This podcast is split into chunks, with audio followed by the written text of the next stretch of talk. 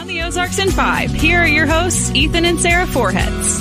Uh, hey, that's us. We are around the Ozarks in five. Ethan and Sarah with a new podcast. Uh, well, we're excited about this. We get to dip our toes back into news a little bit, Sarah. A little bit, yeah. Um, it makes me a little nervous because I have always felt a little more unguarded on radio than I ever would in TV. So More I'm not gonna lie, it makes me a little bit nervous. We're living dangerously. Who's, who's going to get us in trouble now, right? I don't, I don't, I don't know, but I mean, because it's yeah, it's not TV is the reality of the situation. So But we're gonna our, we're gonna do our best to give you uh, the news, what's going on, what people are talking about today, and uh, and what might be going on this weekend that you want to be part of. So it's election night. Uh, last night, uh, the results are in, and uh, uh, I had pizza just to celebrate because that's what we normally do in newsrooms. This is our first time not being in a newsroom on election night in probably 20 years. That is the truth. And I do love election night. So for sure I miss it. But we now know the results of the primary election. It was one of the most closely watched races. Eric Schmitt won the Republican primary for U.S. Senate. And it's the seat, of course, that Senator Roy Blunt vacated when his term expires. And Schmitt won that race and will face off against Democrat Trudy Busch Valentine.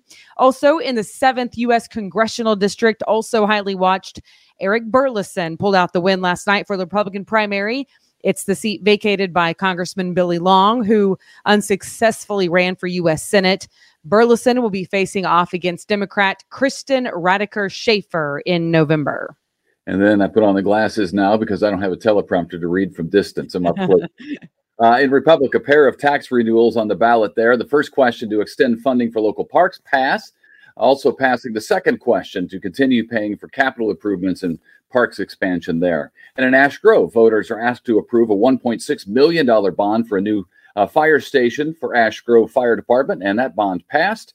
And then Osage Beach, Lake of the Ozarks Fire District asking for a half cent sales tax increase to pay for new staffing, uh, replace some old equipment. That also passed.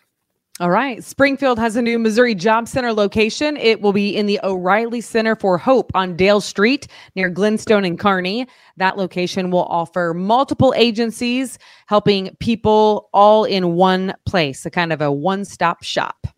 Lots of jobs to be had, that's for sure.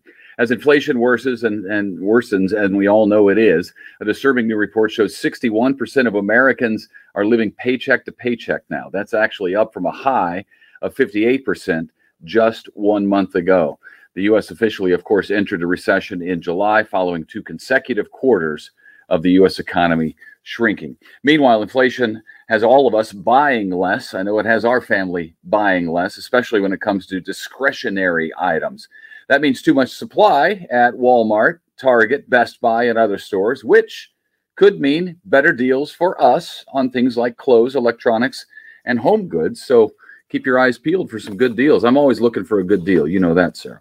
I do know that. And by the way, I did go buy some clothes at Walmart for school for Ainsley uh, because they were cute little shorts and they the price had dropped by two full dollars. So and they were cheap to begin with. So the um, right. also heads up Saturday, you got some good family fun going on. I've been to this before. The Springfield Fire Department will be facing off against the Springfield Police Department in the charity basketball game.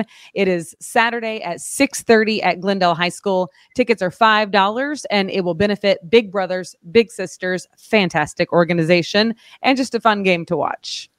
And Sarah, I believe we have some breaking news now. Someone is handing me this. Yes, they're handing This me just in. this new uh, bulletin. Uh, it's still hot outside. uh, but the good news is today's going to be the last day of heat for a little while. Heat advisory ends tonight at 8 o'clock finally. Possible rain and storms coming to cool things off tomorrow, just a high of 91. So that's nice. Low 90s. Then we creep back up into the mid to high 90s through next Wednesday. So it's coming back. All right. And finally, you might have seen this the meme about burning your house down, trying to kill a spider. Well, apparently, a guy in Utah actually tried to kill a spider with fire, ended up starting a forest fire.